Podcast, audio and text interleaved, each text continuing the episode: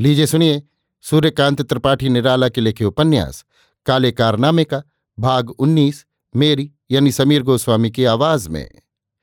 थानेदार को फंसाना था, इसलिए जमींदार से लिया माल, ज़िले चालान कर दिया।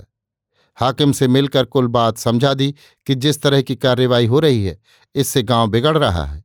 सरकार का पाया उखड़ जाता है। लोग जमींदार और सरकार के मातहत नहीं रह जाते। वे मामले को व्यक्तिवादी बना देते हैं। चोरी से लेकर अब तक की तहकीकात का हाल थानेदार ने समझाया।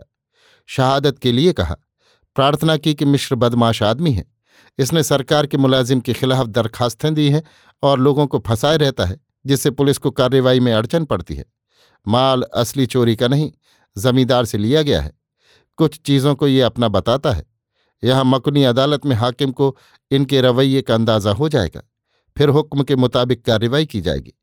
शहादत की तारीख लेकर थानेदार चले गए। माल थाने में जमा रहा। तारीख के रोज मामला समझाने के लिए गाँव के जमींदारों और गवाहों को लेकर गए। मनोहर के गाँव के भी जमींदार और पास थे। पड़ोस के प्रतिष्ठित कहे जाने वाले प्रायः सभी लोग। इस तरह फांसा की थाने के हल्के में कहीं भी मदद न मिले।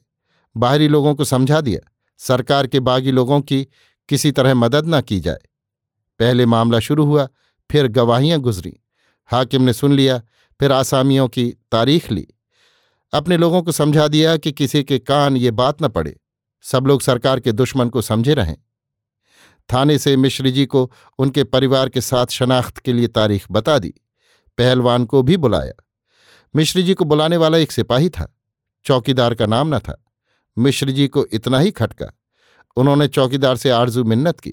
वो चलने के लिए तैयार हो गया। ऊँचे ब्राह्मणों से वो विनम्रता ही चाहता था। ज़िले में वकील की मार्फत मिश्र जी मिले। पहले से रिपोर्ट लिखाए हुए थे। दरख्वास्तों का ज़िक्र वकील के यहाँ था।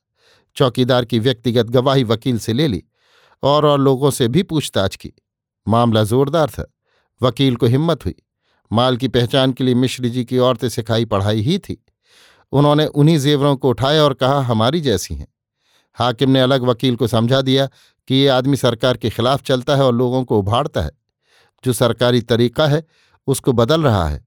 चालाक है, इसमें शक नहीं। इसके घर की औरतें भी चालाक हैं। मगर सरकार का काम अपने ही रास्ते पर होगा।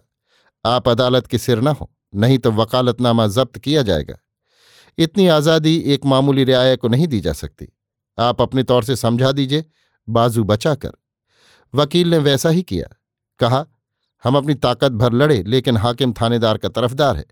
अगर वो चीज़ें आप ही की हैं तो आप ज़ोर देकर कहिए, दूफसली बातें न कीजिए, अदालत को शक होता है, वकील भी कमज़ोर पड़ता है। मिश्री जी ने कहा, हम ज़ोर देकर नहीं कह सकते, थानेदार की जो मर्ज़ी हो, करे। सरकार को मानते हैं, मगर सरकार के मुलाजिम की गैरकानूनी कार्रवाइयों को भी मानना पड़ेगा, ये हमसे ना होगा। अभी आप सुन रहे थे सूर्यकांत त्रिपाठी निराला के लिखे उपन्यास, काले कारनामे का, भाग उन्नीस। मेरी यानी समीर गोस्वामी की आवाज़ में।